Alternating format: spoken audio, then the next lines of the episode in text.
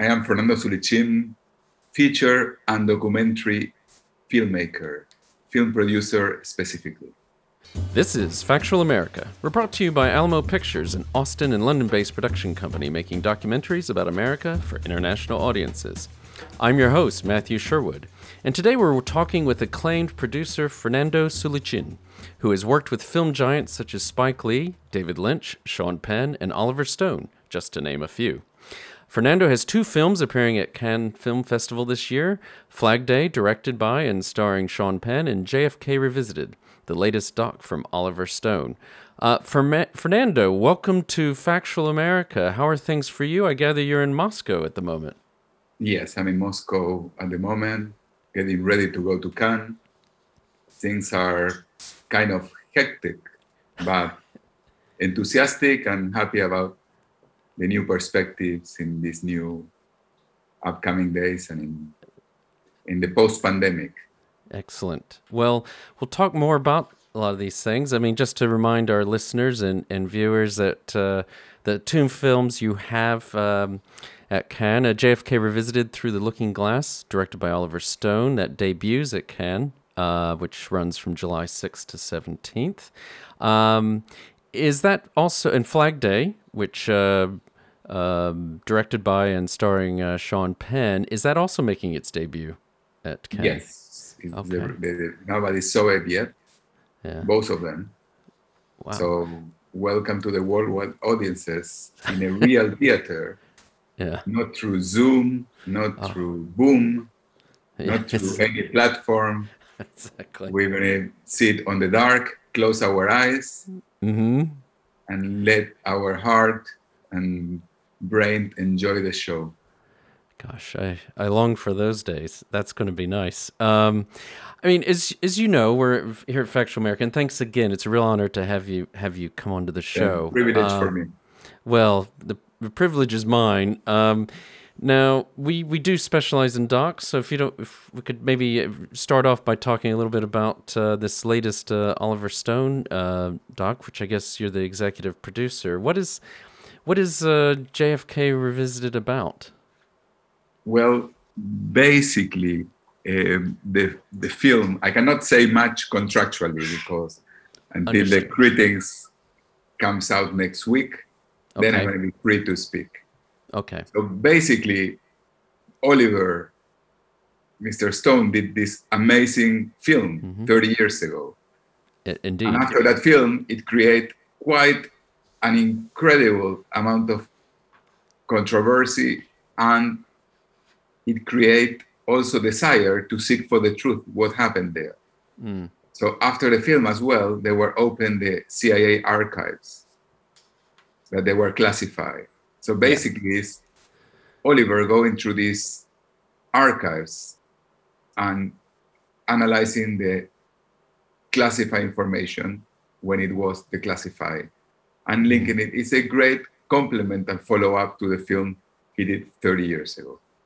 So that's, I mean, that is very interesting. Um, I mean, is there, and I know you've have not necessarily at liberty to sh- share, and we don't want to have, you know, we don't want any spoiler alerts or anything, but uh, um, what is it? I mean, are what are viewers once they eventually get to see this? Are they? Is there anything uh, new that we didn't already know, or is this really more about um, what the original film, the point it no, was making? It's very new and quite juicy.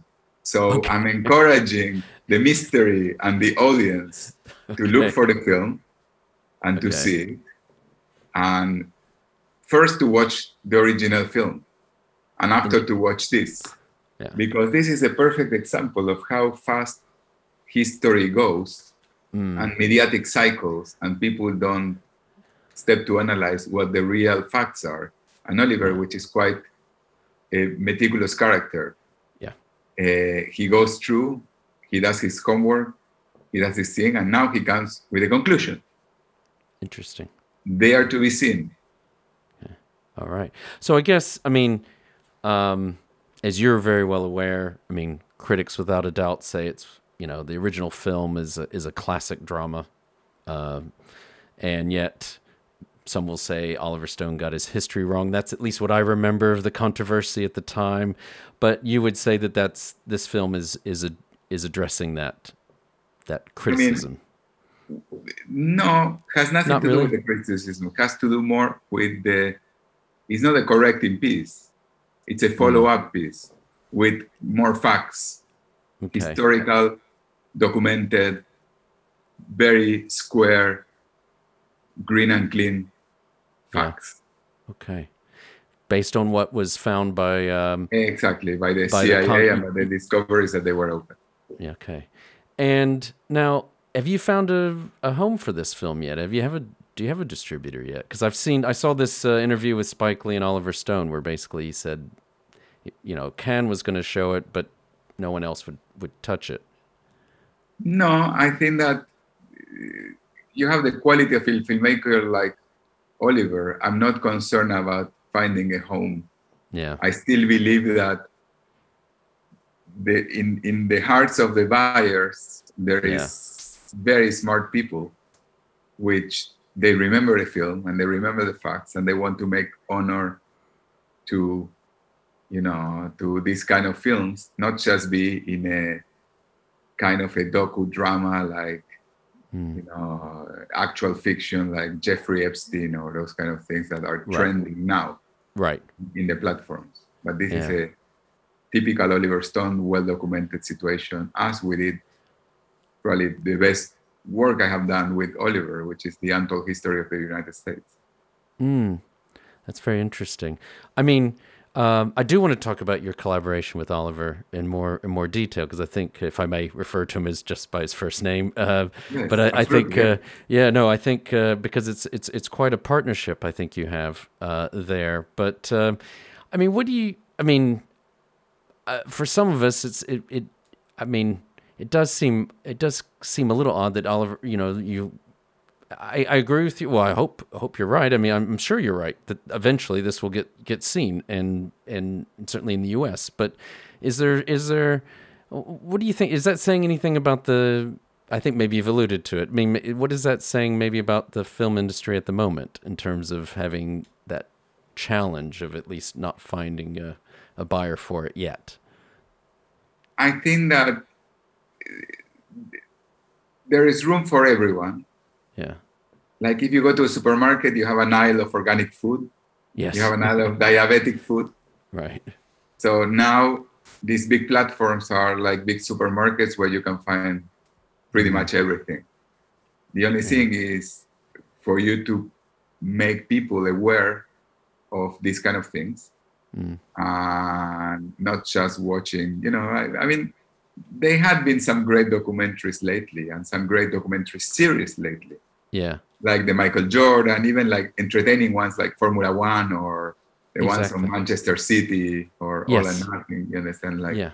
so eh, the only thing is that this is another level, another level of filmmaker, another level of history, another level of facts. We're not looking for the drama. We're looking for to set the story straight. And well i think that takes you know as i said you know you have this uh, i mean first of all what is it like working with oliver stone i mean you have this you have this long time collaboration with him certainly on documentaries which uh, probably i would argue get don't get the uh, attention that they deserve to be honest Well, um, I think that thank God we're making films that Yeah. stand with history. It's Mm. like we're making gourmet situations in a moment that people are digesting just fast food.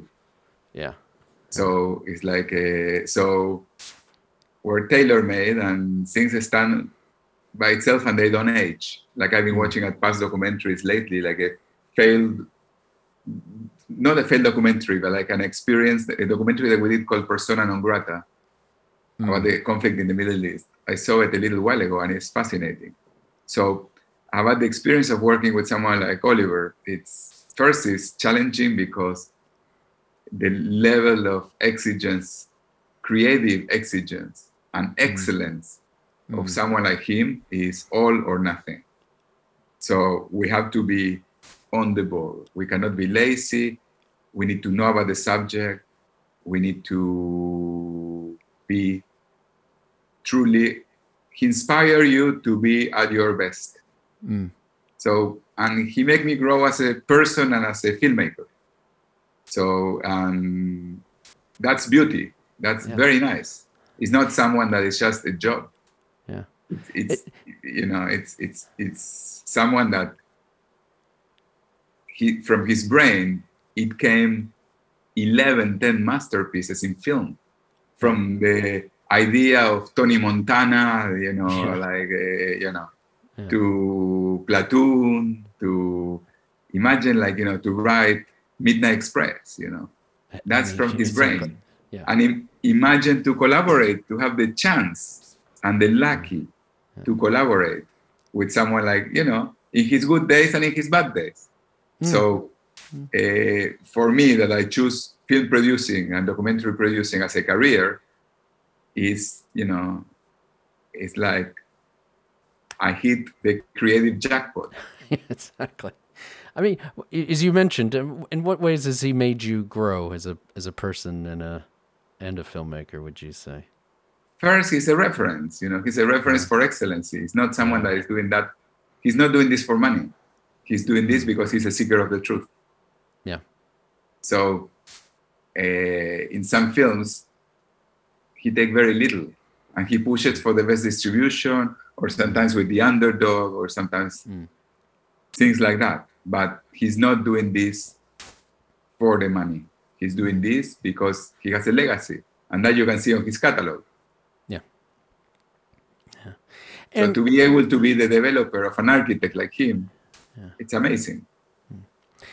And if you don't mind, let me z- zero in on one uh, one documentary in particular, which you, I know you uh, produced with him, uh, and you're there in Moscow, so I might as well ask about it. Um, the Putin interviews. I mean, how did how did those come about, and how did and maybe you can use that as a way of is- illustrating about how he approaches and you approach these subjects, because I think that's a um, that's a very that's one that I think like a lot of Oliver Stone things there's a initial sort of media reaction and then there's the if people actually sit down and watch the and don't just buy what others are telling them it there's a there's a very different um I mean uh, You just you just say the problem yeah is that we're living in a moment of just opinionated people and not people that they create proposals or give answers. So everybody's opinionated without seeing the product.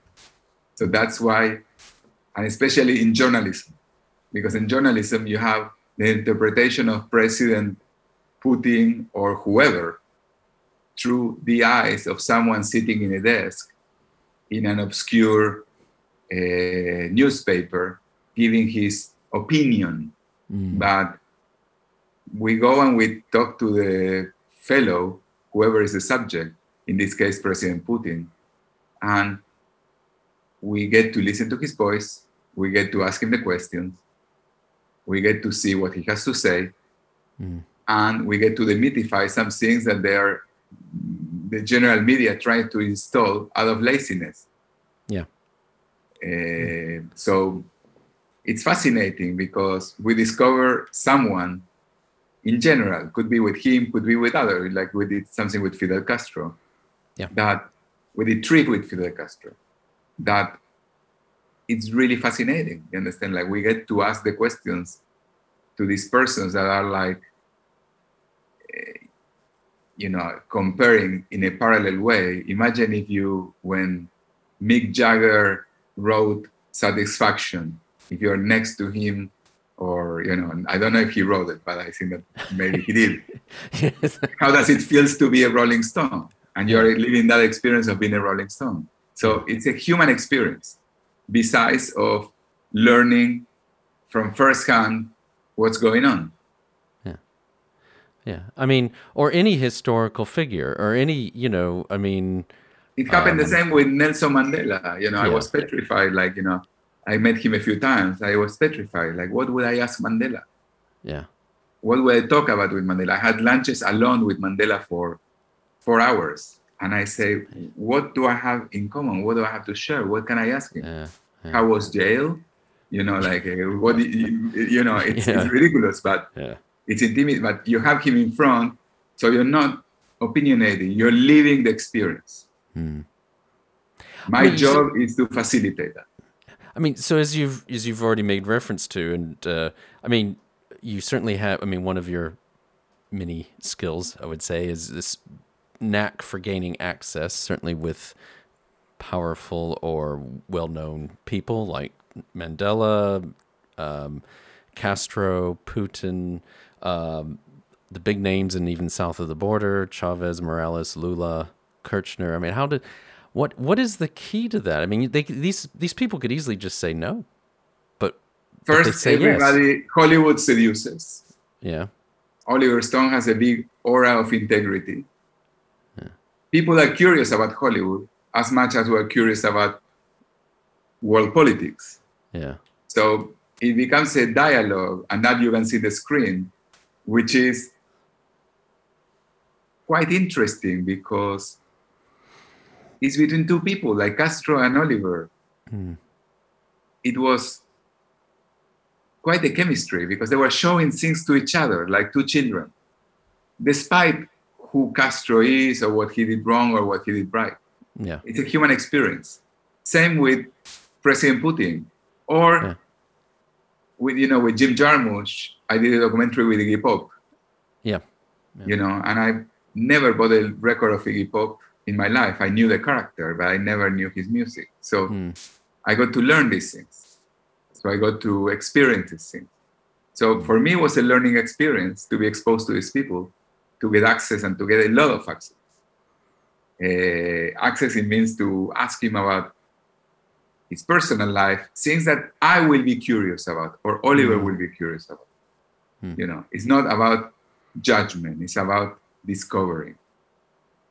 I mean, do you? I mean, that's a that's, that's a very interesting point. I mean, do you th- do you think sit there? What if I was sitting at home and I was going to stream this or I was going to watch it on TV? What what would the what would the tip what would the viewer want to know from this subject? And is that how you think about the questions to ask? Or Not really. It's Yeah. what we want to know. We Yeah. incorporate the viewer in a little bit because there is some myth about the persons that we need to clarify. right, right, In the case of President Putin, we clarify certain questions about that viewers want to know about homosexuality or uh, in, in Russia yeah, or you know uh, nuclear weapons or things like this. But Yeah. bottom line is Oliver and his point of view on history. Hmm.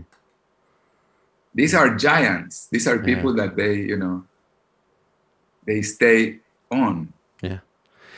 What I find interesting about going back to Putin, I mean, he, he could have at any time he could have shut down the the filming. He could have said, "I've had enough."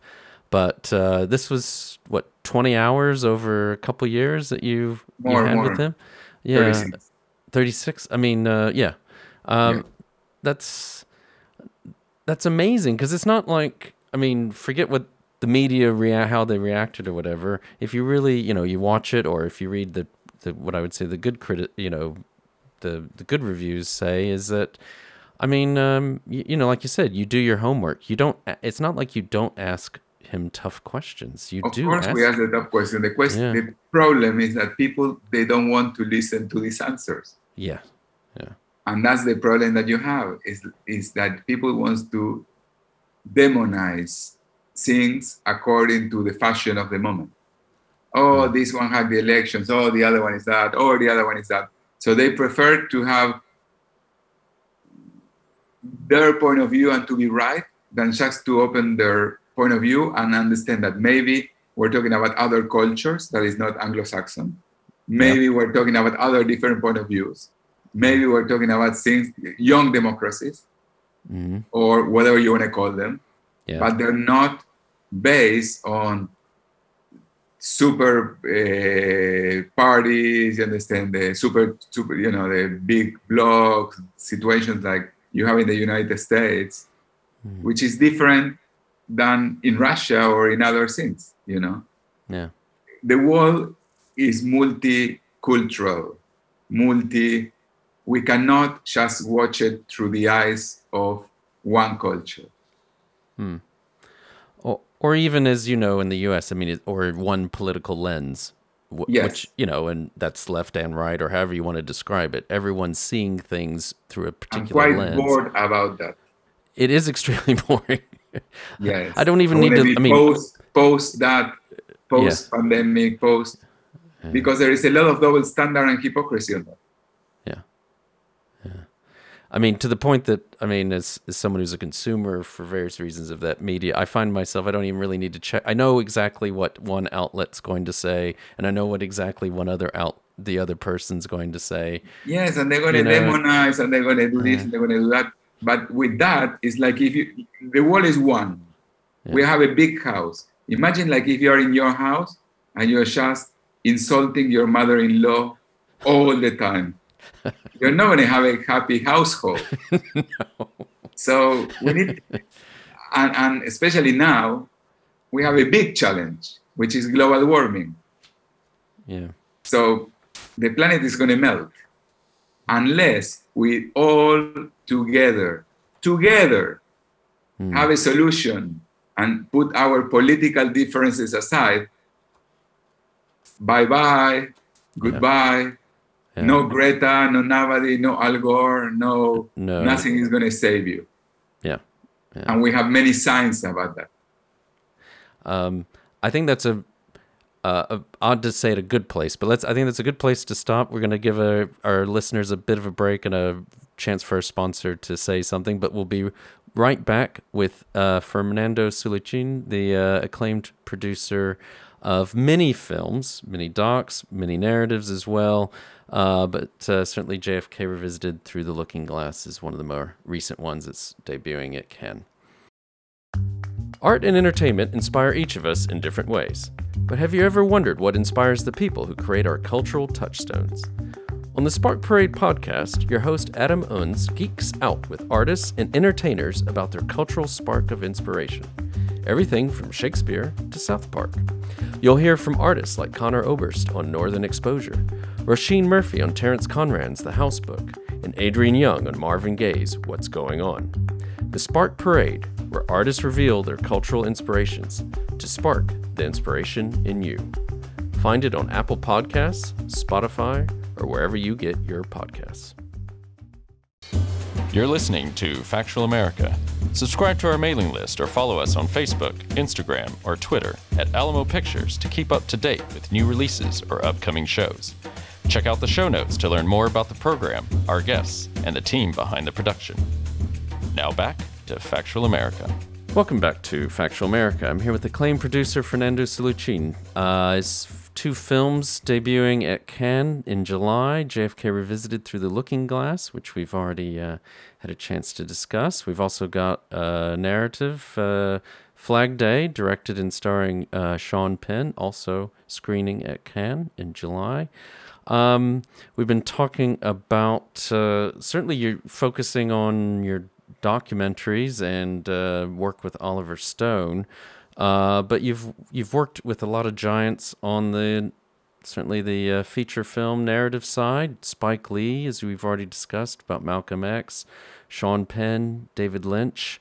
Um, I do want to get to your point, back to your point about the um, about the world, the environment, and how we all need to cooperate. But in just briefly, if you may indulge me, I mean, in terms of these, th- this working with these directors, um, I mean, what connects them? What common trait or theme makes them great filmmakers? Besides using you as a having you as a producer. I think that they're all quite unstoppable, extremely free on their mind, like open minded. Uh, and they're not afraid of failing. They're they're like Don Quixote. They're they like they all have a mission, these people. And the mission is not to buy a bigger house. Right, right. So, in the terms of Oliver Stone, he's a seeker of the truth, he's a historian, Mm, and he wants to set the record straight. about the double standard and to give to make people think about the other possibilities. He has some subjects like the empire, Mm. you know, like the greediness, could be Mm. through Wall Street, could be Right, through, exactly. you know, about hu- but he's a humanist, you know, like Yeah. and then someone like Sean Penn is a poet, a painter, an artist, you know, Mm. who really is doing like a Mother Teresa job in terms of his humanitarian efforts. Yeah. This guy is a true hero, Mm. 100% hero. He, there is an earthquake, he goes and he saves life with his bare hands. There is a hurricane, he goes and rescue people in a boat. Yeah. You name it, he's there. Yeah.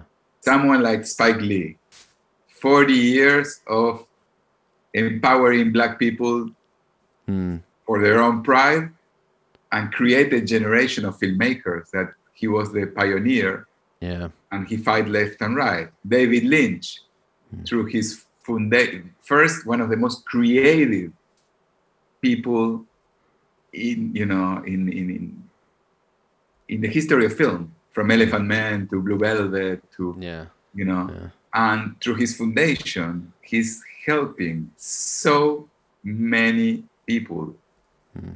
through meditation in post-traumatic post-traumatic disease children Mm. uh, these are remarkable human beings so uh, they're not there just to get a bigger house or as i said before you know or they're, they're there to make a difference so i'm glad that by, i'm glad that by chance or by coincidence Yeah.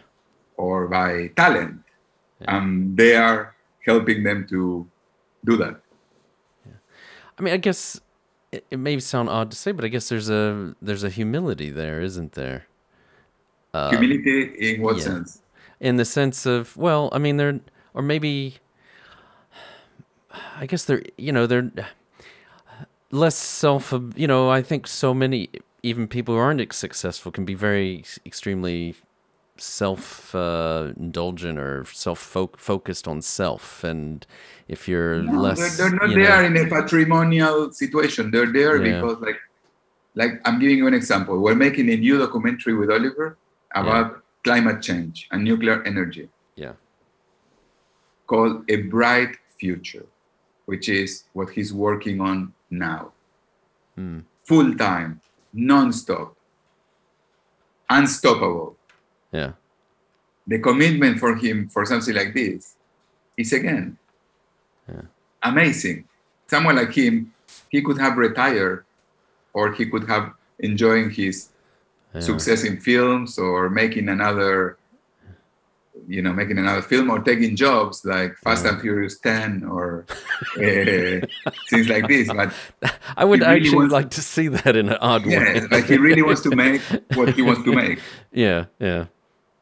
Um, and that it. Well, since we're talking about it, let's talk about this because this is uh, this is what you're working on now. Um, um, do I mean? Do you have an idea of when this will be uh, released and what is uh, what was the name of the film again? That you, it's, called a bright future a bright future. So Ho- so I, I have. hopefully we're going to be finished around sundance Okay. around Sundance. We're almost almost there, but it's basically we're living in this. The double standard doesn't apply only to history; it applies to climate change as well. Mm, mm, People are talking about, uh, you know, uh, you don't need to be ultra orthodox or vegan, Yeah. or yeah. to understand that the, this is going to affect us all. The, Mm. the amount of fusel, fu- uh, uh, oils that are going. So, Mm. and what Oliver is proposing is, and what he's exploring is first to make a check about what is the situation now, Hmm. what are the solutions, and why are people not using other solutions. He's proposing other solutions, which includes nuclear energy, which is sometimes bad mouth, but he's explaining why this is one of the fastest and only solutions for us not to have a planet meltdown. Hmm. Hmm. Because I think is that I mean Fascinated. It's fascinating. You know, the No. more I learn, the more. Well, I think it. No, it sounds very fascinating, and I think it's uh, if it's in true Oliver Stone fashion, he's going to cut through a lot of the noise uh, that surrounds this debate. Um, as you know, as you're aware, there's loads of these films that have come out of various uh, um, that have either made a splash or not about the environment. But um, I mean, we've we've even had segments where we've talked about you know some of them probably scare people, to be honest, into a sense of almost not acting, if you will, or don't offer solutions, or offer solutions that aren't realistic. Um, Yes. So is that sort of is that what you see? Is uh, th- this is the way this one? This is how you, the your film is going to be different. It is. Our film is very practical. It's not Yeah. just announcing. It's this is what needs to be done. It's like a doctor giving you a recipe for something. This is what needs to be done, and the doctor in this case are ultra specialists in the field, explaining exactly what needs to be done for people to start digesting some other solutions that are not just the Yeah. conventional alternative energies. Yeah. And I mean, But with wind and with solar, it's not enough. Well, yeah, yeah, indeed. Um, and in order to, so basically, I guess it sounds like you've kind of worked backwards. Um, this is the environment. If nothing's done, this is what we will face. And in, in order to get something done in pandemic. time, and Yeah. there is a big crisis because people in Europe or in America they have the money to finance Hmm. changes of infrastructure, but in the rest of the world they don't. Hmm. And you need to make new grids, new electricity things. New how how you you know how are you're going to replace, how are you going to stop a kid from having a phone that he wants to get whatever social media and to relate yeah, and how would you deprive him from him having electricity? And how are you going to generate that electricity without creating a global catastrophe? Hmm. so that's what the film is about. Because you cannot stop we cannot go greta style which is fantastic but it's Mm. hardcore you Mm. know we need to see solutions for people to keep using electricity but Mm. for us to generate it in a way that we don't Mm. drown or get hurricanes or change the climate or have the bees no not not having pollen anymore Yeah. or have an ultra generation of mosquitoes because of the you know the species are mutating or things like this yeah, yeah. And so it's a in in the end a hopeful fi- film strikes me.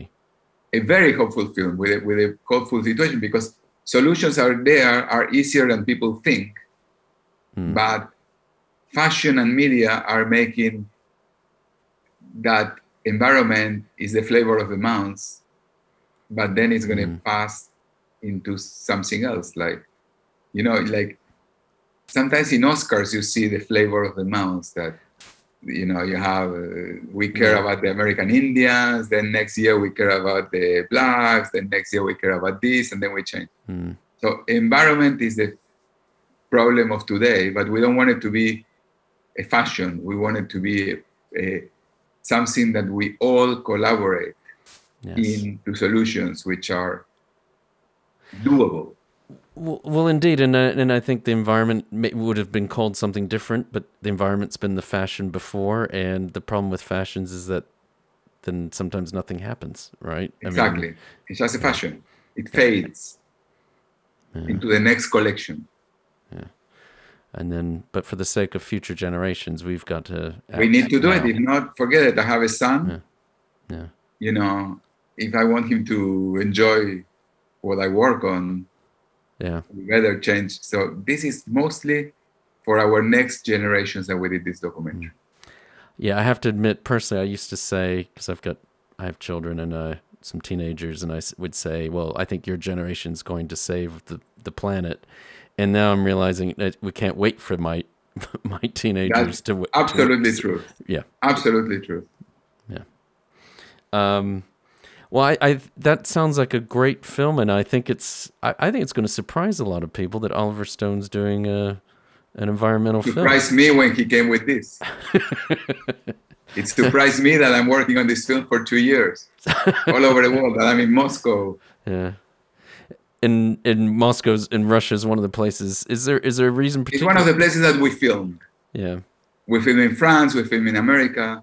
Okay. Okay. So, um, well, I think that's. I mean, that is that is. Um, I think that's a very exciting um, and uh, definitely look forward to seeing that. And uh, I'm not, we're not done yet, but uh, certainly if uh, when that film comes out, we'd love to have you back on if uh, if we have with pleasure. and I think that Oliver should be interviewed by you. Would love to have Oliver on sometime. I'm going to would... to him next week when I see him in Cannes. I would uh, please do, and that would be would be an honor. I've I've seen some interviews with him recently. I think he's very magnanimous with his time and uh, it would be uh, it would certainly be an honor. So I, I definitely uh, definitely appreciate that. I mean, kind of like Oliver, you, you both have done um, dramatic uh, features and also documentaries. Do you have a preference? Or, or and increasingly, can we even separate? To be honest, yeah. to be honest, I really like documentary. Yeah. Um, I love feature but I love to watch feature because to make a great feature is mm. very, very difficult. Mm. It's like to create outstanding music. Yeah. Only a few can do it. Yeah. yeah. So not not every song you write, it's outstanding. Yeah. So uh, sometimes we hit. I'm quite proud of the film, some of the films I made, you know yeah. or I collaborate. Yeah. Uh, but it's quite difficult. It's quite challenging. Yeah. Um, but I guess like I mean, uh, there's no longer because I think you, Oliver Stone, and some others have shown this. There's there there used to be this sort of either you did documentaries or you did feature, uh, I think you've shown. I mean, the, a, a good filmmaker is a good filmmaker. You need to express yourself. Yeah. So also, for example, the films that Oliver makes, which are quite of big stories, you need quite a budget, and you don't want to compromise. So until you don't get right. the conditions necessary for you to express your ideas or your point of view or, or, or a script that you really like, mm. why not expressing yourself in another media that and we have fun you know it, mm. it's it's a great great ride that we had for the last 15, 20 years, mm. doing all these interviews, all these documentaries, or, you know, again, like if I show my son and to the, you know, to your kids, yeah. the untold history of America, it's, mm. I have good film karma for the next 50 years. So I, I, am allowed to make bad films. uh, that Fast and Furious 10 one you were talking about. I can about. make anything, anything bad, and I, I will be in in the, in the film purgatory i go direct to heaven and i mean so you must be in a position to say no to a lot of projects these days yes unless, i do unless oliver do. of course mentions but i do say no to a lot of things yeah i mean what unifies not, go ahead i say no out of one question like i, I have an easy yes but it's so exhausting to make a film mm. physically consuming to make a film that now I need to take care of my energy. Right. So it's only because of that. If not, I will do 10, 20 films a year. Yeah. I did yeah. four in the past, four a year in the past, you know, when I was in my 30s. Yeah. I, I don't now I, I prefer to go to the gym in the morning or exactly. or exactly. to watch a bad series on internet or exactly. But is there a theme that unif? I mean, you know, whether it's narrative, whether it's uh, you know, whether it's feature or, or doc, is there is there a theme that sort of unifies the projects that you will say yes to? It depends of the moment in time and history. I have done many films ego based yeah. because I thought and I had the illusion that this is going to change my life forever. Right, right. then two years later, a lot of effort, I lost a lot of money, and it, it changed my life for the worse. yeah, yeah. Film, it's a very illusionary medium. Hmm. Sometimes you feel you're a better person because you're a filmmaker. Not not anymore. So people Yeah, have they're in the movie industry. They believe that they have superpowers.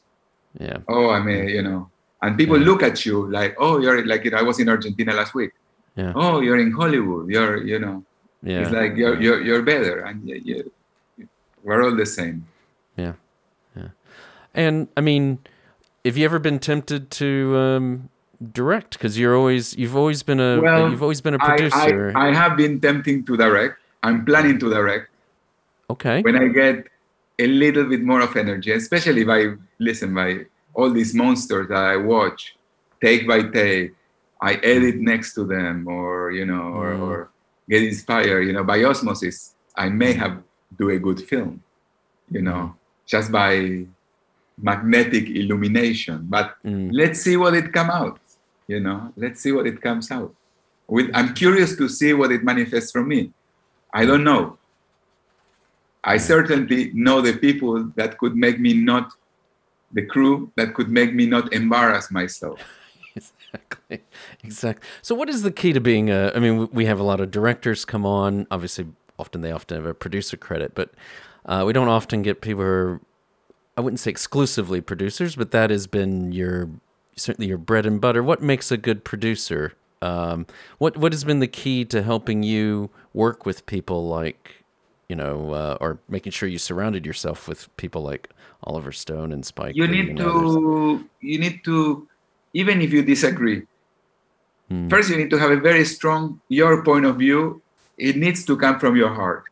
Mm, So when you're against something or you, you when you get bored in your own film, mm, you need to fight it. But not because of the audience, it's because you fall asleep in your own film. right. It could happen, you know. It happened. yeah. Or if you see the editing is a disaster, you need to be brutal and say it's not because you're against the director or you know better than the director. It's because sometimes it happens, you know. It's Yeah. like, you know, why, why not? So your point of view is as valid as, as, as whatever. And Mm. second, you need to support them to go to the best of their abilities Mm, without thinking about if the distributor is going to like it or the moment that you embark yourself that you with a director like this level or this caliber or anyone that you understand that has this track record Mm. you know that you're making a film by them a film by them could be a masterpiece or could be a misfit yeah. so if it's a misfit, you choose this director or you choose to spend your time with this director, so you need to take it. That Yeah. you could have done that better, or that he could have done that better, or she. Let's put it in the Yeah. modern way. You Yeah, know, certainly. Eh, we don't know, but you need to get to the best of their abilities. You need to potentiate themselves to the maximum. It's not that you need to get your version of the film. You need to get the best version of the film they can. And, And then- and that's my job. Yeah. Of then course, I have a lot of help. I helmet, I, I you know, like I hide myself right. between be, below me or next to me Yeah. there is a lot of unbelievable people that do the day to day, extremely academic, extremely knowledgeable. So I have the tools to contribute with this. Yeah. I have an And that- amazing team. Yeah. And that I think that's that's a very good point, and that's true of any profession you're in. If you are surrounding yourself with people who are professionals and dedicated to their work and you know their jobs and things like that, it just makes things um, so much better, doesn't it? And, and yes, and the beauty is that sometimes with these people, I don't need to even talk to them. Mm, They know where we're going.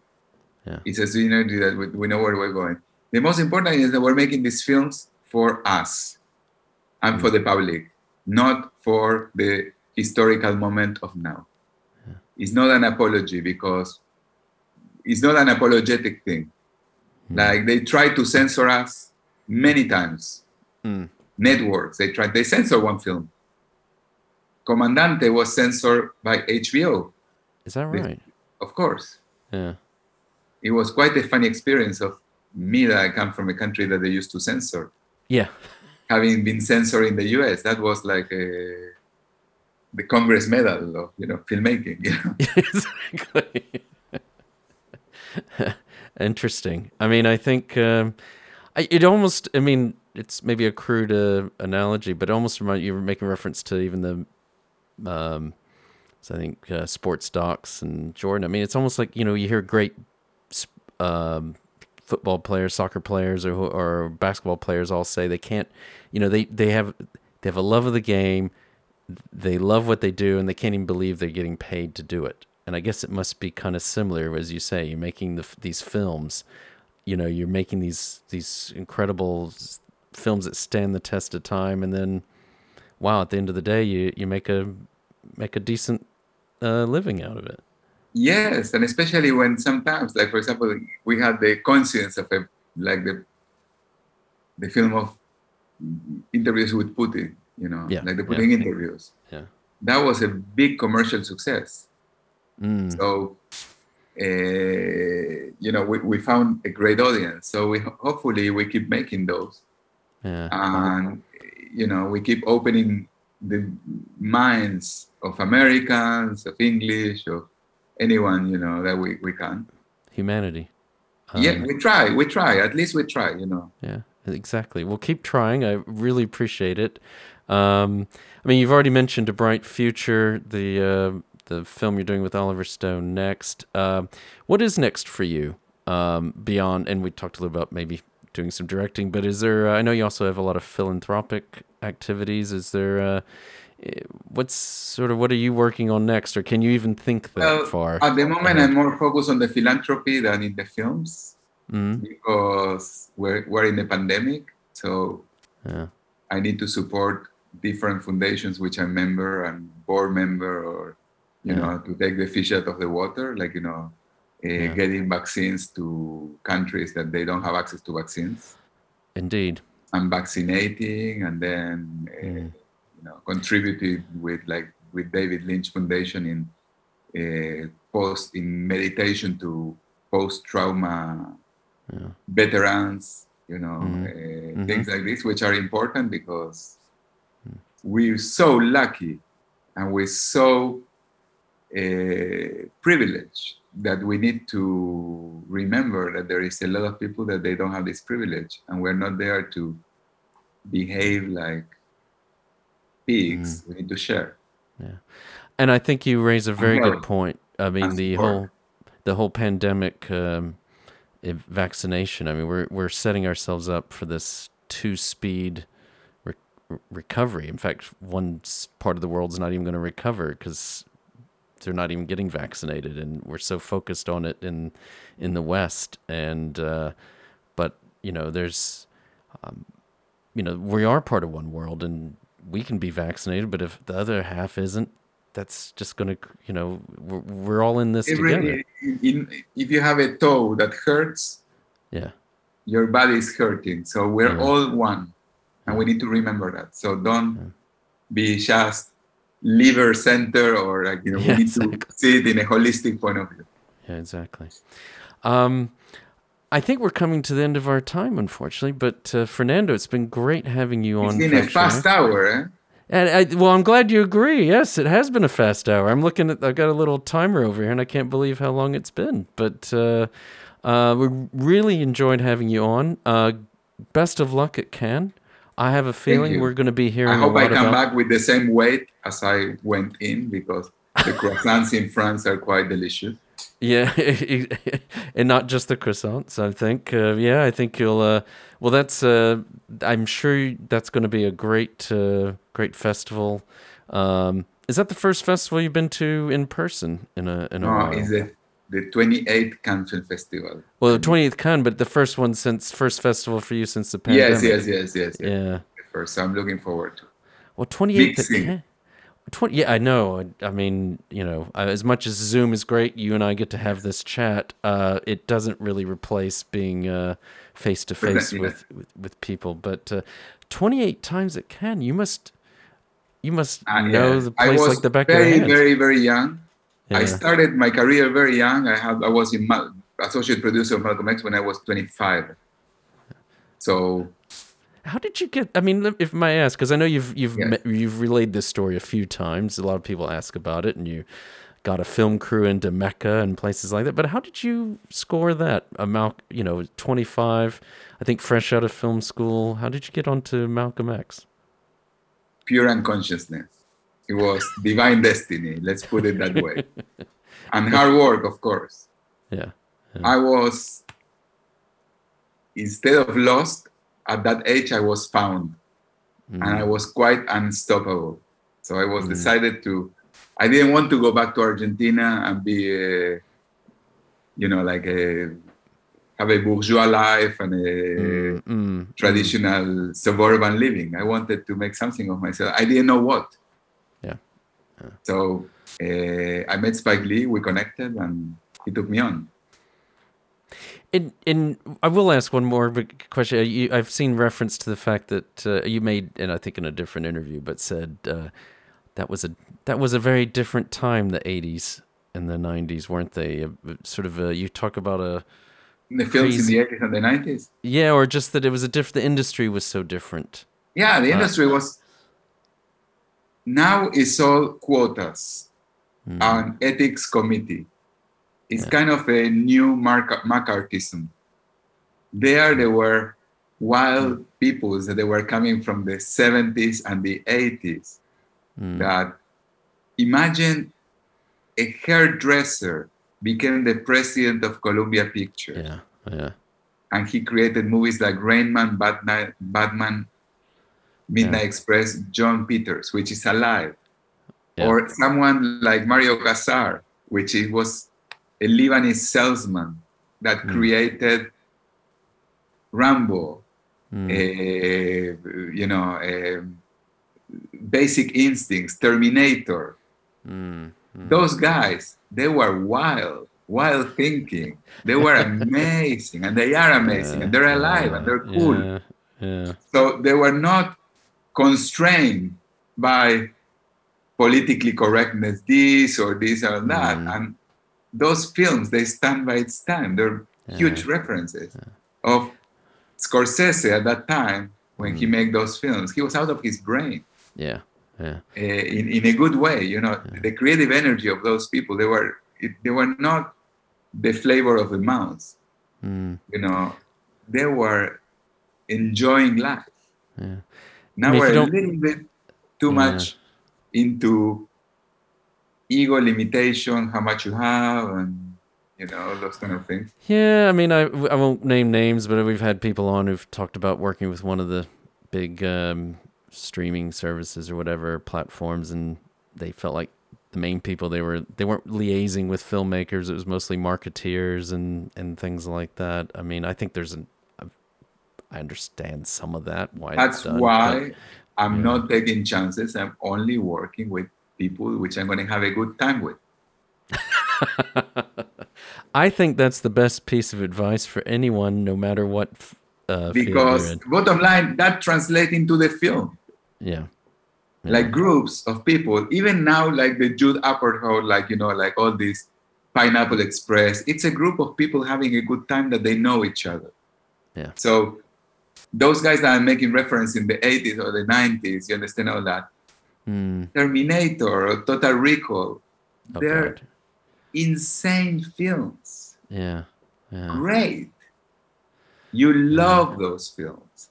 It's like you like JFK, You like you know you like JFK was done by an Israeli, yeah. you know, dealer of whatever. You understand? Arnon Milchan, who created Pretty Woman. Mm. Now is quite dull. People are mm. afraid of their own shadow. Mm. You know, it's like, uh, you know, if you curse in a Zoom, in a streamer, they, you say the word fuck, they fire you. Okay. Uh, I won't say it because I might get fired. no, I'm just I'm no. just joking, but I know, I know, I, I understand. It's, it's, it's not. Come on, you understand? Yeah. This is creative industry. This is not just. Well, it's it's it's if we've forgotten what it means to be human. Yeah, it's yes, of course we we have differences, yeah. and we you know we yeah. you know, it's not like you know I respect race, diversity, gender, yeah. trans, whatever. Yeah. But let's make great films. That's what we're about, not just doing a quota. Yeah.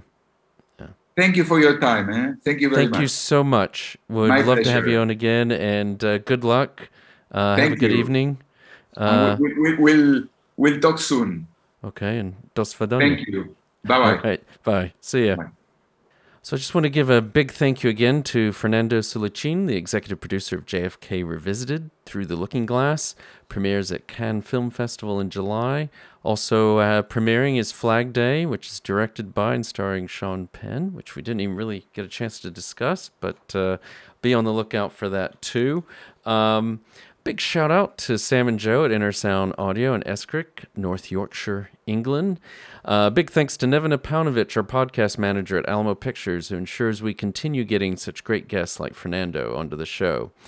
And finally, a big thanks to our listeners. As always, we love to hear from you, so please keep sending us feedback and episode ideas, whether it is on YouTube, social media, or directly by email. And please remember to like us and share us with your friends and family wherever you happen to listen or watch podcasts. This is Factual America, signing off. You've been listening to Factual America. This podcast is produced by Alamo Pictures, specializing in documentaries, television, and shorts about the USA for international audiences. Head on down to the show notes for more information about today's episode, our guests, and the team behind the podcast. Subscribe to our mailing list or follow us on Facebook, Instagram, and Twitter at Alamo Pictures. Be the first to hear about new productions, festivals showing our films, and to connect with our team. Our homepage is alamopictures.co.uk.